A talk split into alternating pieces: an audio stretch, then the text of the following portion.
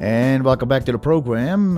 Who is he and what is he to you? Uh, Bill Withers song sang by Dave Walker Band, Boseman's band. And uh, my guest today, Gayle Sulik, Dr. Gayle Sulik, PhD, wrote a book, uh, Pink Ribbon Blues How Breast Cancer Culture Undermines Women's Health. Uh, it came perfectly on time. For many who still have the memory of October being the National Breast Cancer Awareness Month, to just have that in the memory in your mind. And uh, we do hope you pick up your copy, uh, read it yourself. Uh, definitely uh, get a copy for somebody who needs it. And Gayle is not, as a medical medical sociologist, she is not trying to cure cancer here. She's talking about the whole pink culture that has become more important than the cancer itself. And that is one of the issues that uh, we we want to address over here that that uh, we want you to know to, to think about. So there, uh, there are, and, and this is something we will hopefully get into in this this next segment. Is we have all the promotion for pink and everywhere you go you see pink. And then everywhere you spend your money where you see pink you think that money is actually going to go to research. Well that is one of the problems where we see that money is not always going to research. Many people just like to cash in or businesses like to cash in all on the whole pink culture. Then a, a comment that was brought up by one of our callers was some of that money is used in conjunction like a partnership type of advertising, such as such as the Susan G. Komen organization uh, works with Ford Motor Company, for example, and uh, you'll you'll hear you'll hear Gayle talk about that as well. And then we we talk about the the actual women who are suffering from breast cancer or dealing with breast cancer, which affects not only them, their family, their friends, their their, their professional colleagues so many pretty much every one of us knows somebody who has breast cancer or who has died of breast cancer, either directly related to family or as a friend, or we hear about it in the news. And so that emotional tie that we feel with this specific cancer in general, you would hope that there are everybody is on the same bandwagon. Everybody says we have to fight this cancer. And when you look at the research done by Dr. Sulik, you will know this that only a very small percentage of a too small a percentage is actually used for research and then you see that the research dollars are going primarily which is which is my beef most research dollar is going to what we already know the, the same chemotherapy, radiation, mammography. There is no attention to something such as thermography. There is no not enough attention to the dietary aspect. There is not enough attention to things such as blood root capsules, hydrogen peroxide therapy, oxygen therapy, uh, the, uh, the the medicinal mushroom therapies, uh, the stem cell research therapy, the the non-specific stem cells, so to say, that are made in bone marrow that are already available in our cells. There is no money going to that. So what happens is these researchers of the, this research on these different methods doesn't get the research dollars so now it all has to come out of your pocket if you want to deal with this. There is um, uh, there is no there are no subsidies. And so it makes it almost impossible when you do get diagnosed with cancer, in this case, breast cancer. It makes it almost impossible for most people financially to commit to a treatment that they say is not officially approved by FDA even and the American Medical Association, even though we see that there are great results available. And that is, again, part of what this culture, the pink culture, has done to grab a hold of the organizations that work in their favor and not in the patient's favor. And therefore, you see the patients who are suffering and the family who are suffering and feel there is no way out because the methods that are being used today just do not seem to bring the results. And if Gayle Sulik says that about $6 billion is being raised for cancer research, and you look at the very small percentage that is actually used for the, uh, for, for the actual research, how much money is actually going to overhead, how much money is going to education and promotional materials, but not to the actual research, we're still stuck with the same technology we've been used for 50 years. And there's a problem. And so this book, Pink Ribbon Blues, is giving all of us an insight 10 years of research by Dr. Sulik and two years of writing the book. It gives us an insight into the industry behind the cancer. And uh, Gayle, I really appreciate all the work you have done. And and uh, as we were talking about the, with the last caller, she did bring up the Susan G. Komen organization, and maybe you can highlight some of that, what is going on, and who they're working with, and who they're connected with. And I, I do know that you would like to talk a little bit more about soy and cosmetics and some of the research that was done on that as well. Yeah, well, it's it's so complicated, and and all of I, I want to talk about things that you just mentioned as well. Yeah. And you know, really, what we tend to see about breast cancer is is the tip of the iceberg. You know, we'll see an advertisement um, from a doctor who says, quote, I find it hard to believe that a little girl born today is ever going to have to worry about breast cancer, end quote. And so we see things like that happen. We see hope about breast cancer. And then when you get into the nitty gritty, what do we know and what don't we know and where is research going and what is education? Well, then it gets very muddy. Um, and so these issues they they touch people in different ways but what i'm what i'm hearing in general you know from callers as well as from people i talk to is that there is a whole lot of concern about what we don't know and what we think we ought to know uh, that we just don't. We don't have the information. Um, so when it comes to um, the, the soy issue, for example, um, if someone is diagnosed with an estrogen positive breast cancer, yeah. and that is a, a cancer that is fed by estrogen. Their doctors will say to them, Oh, and you probably shouldn't eat soy. But before that diagnosis, you're not going to hear that. Hmm. So that's fascinating. So while there are no definitive studies that I've come across, you know, that are definitive that say hmm. soy intake increases or decreases risk, there are individual studies out there that suggest it. And so, what the caller, you know, um, what Susie is getting at is how is it that people out in the world are supposed to to take in all of this information and and figure out what it means for them and what they what they ought to do to try to make themselves healthier, make their immune system stronger, and prevent disease. And it and it's a very difficult thing. Um, yes. And then when it comes to, um, she had also mentioned cosmetics, and there are very yes. strong strong links between cosmetics and cancers. Um, and there's a, she might be interested. There's a database called the Skin Deep database, and I would advise um, everybody listening to go to the Skin Deep database and do a search on everything in their medicine cabinet, all the yeah. con- cosmetics and skin products in there, and find out what's in them. And you'd be amazed at the, the chemicals that are in them, many of which have been linked uh, to cancers and, and other kinds of uh, health problems well, as well. neurological neurological disorders. Yeah, I mean, all yeah. the propylene glycol is yeah. uh, can cause all kinds of neurological problems. So that is something to keep in mind. And and sadly enough, I mean not sadly enough, there are good enough. There are there are to say there are several companies that produce very clean, very pure organic um, cosmetics. And the problem though is that the shelf life is not as long Right. as what you find in your regular stores. And so people say, well, would I pay 40, 50 bucks on something that I know is healthier for me but then it only has a shelf life of about two months. I'm never going to get it done in two months, so then I'm wasting product.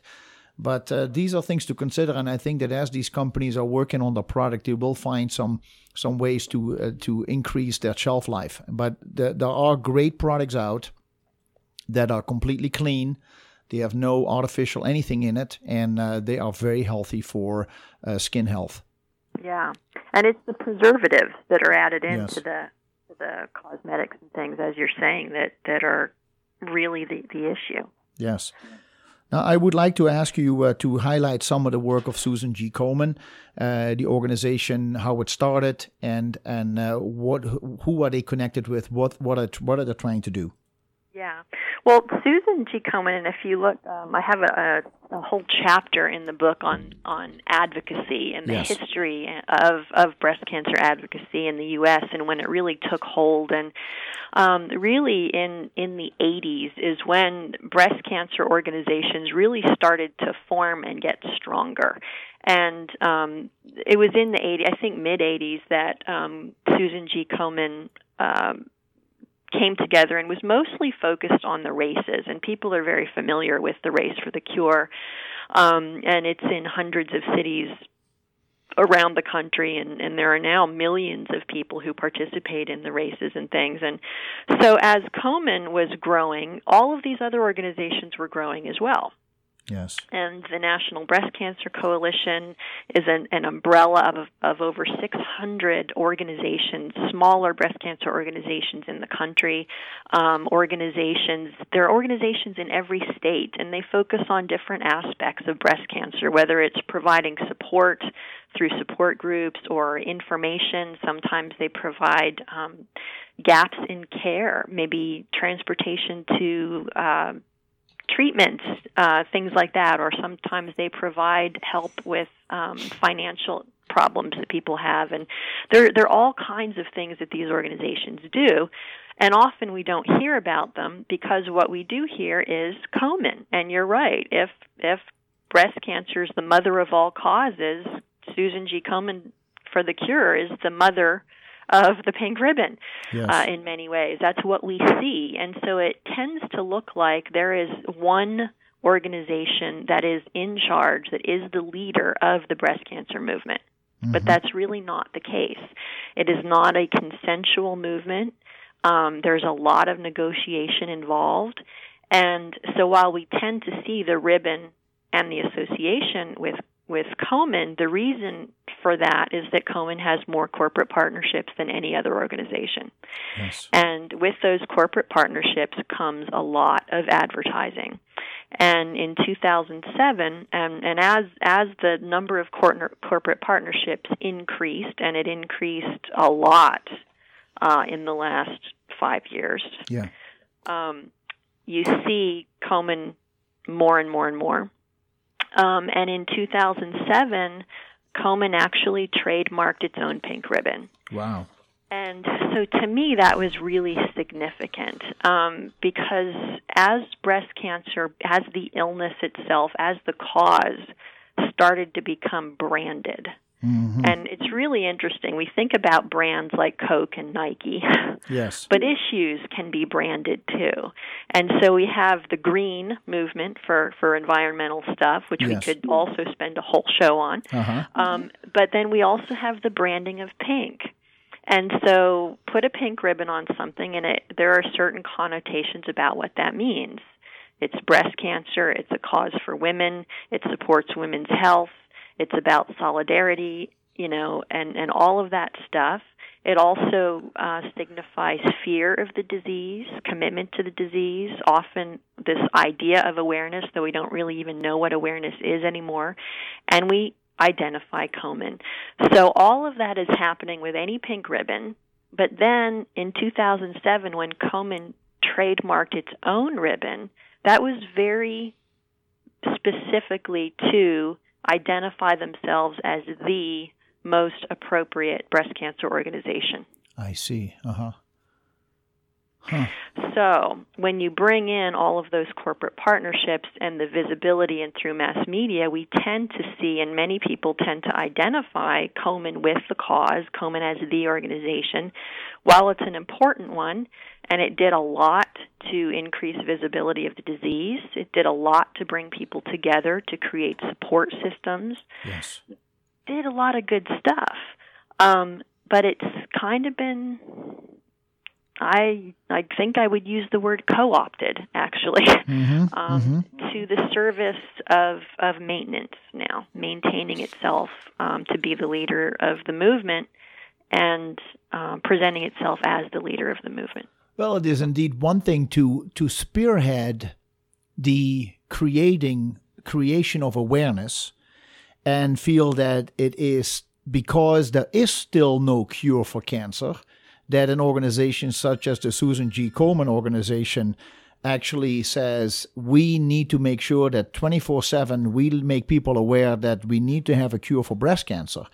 But at the same time, there is money gathered and collected and fundraised that, as you mentioned in your book, what is Susan G. Komen really doing with the money that is being raised? And how many organizations and companies and and uh, what would you call it? Uh, large corporations are financially benefiting from the whole uh, idea of advertising with pink how are they personally benefiting and how much money of that benefit is actually going to research and as you mentioned earlier a company that that that spent about a million and a half and then uh, on on the advertising and r- their revenue was over six million dollars that year. So obviously that was very well well worth and how much of that money actually was used for research. Yeah and and how much of that money was used for research? If you ask the the corporations where their money goes if they give it to an organization they'll just say to the organization they don't know what happens with it after that either yeah and so then we have to look at the specific organizations. What are they doing? And for, for Komen, 25% of their total operating budget goes to the category research and awards. Uh-huh. Um, and in that category, research and awards, it will include things like awards to medical doctors doing specific kinds of research. It'll also go to um, community organizations that are doing certain kinds of research and, and putting together demonstration project, projects in their communities. So it's not uh, not very much of that is probably going to basic research, the kind of stuff you were talking about earlier. Yes. And in general, that's true. That's true if, if you look at um, the National Cancer Institute as well. And if you talk to people there, how much money is going to basic exploratory research? Yes. Not very much because we don't know the outcomes and we, we tend to want to look for you know someone had mentioned the sure thing. It's not that all of the research is that way but but you know such a small percentage is going to the basic yes. basic stuff. In your book you say there are no doubt other quality research projects that get their funding through cause marketing programs. However using breast cancer as a brand name has helped to divert public attention to the cause and away from some of the key factors that are getting in the way of disease eradication you said first, each year the American Cancer Society publishes facts and figures on cancer in the United States, including incidence and mortality. From 2000 to 2006, the number of invasive breast cancer, cancers that, that are those that infiltrate the connective tissue and can invade blood vessels and lymph nodes, so the uh, the incidence and mortality in women uh, from rose from 182,800 to 212,920. Uh, and the number of non life threatening in situ cancers, which is early stage, those that have not invaded surrounding fatty tissues in the breast or spread to other organs, rose from 46,400 to 61,980.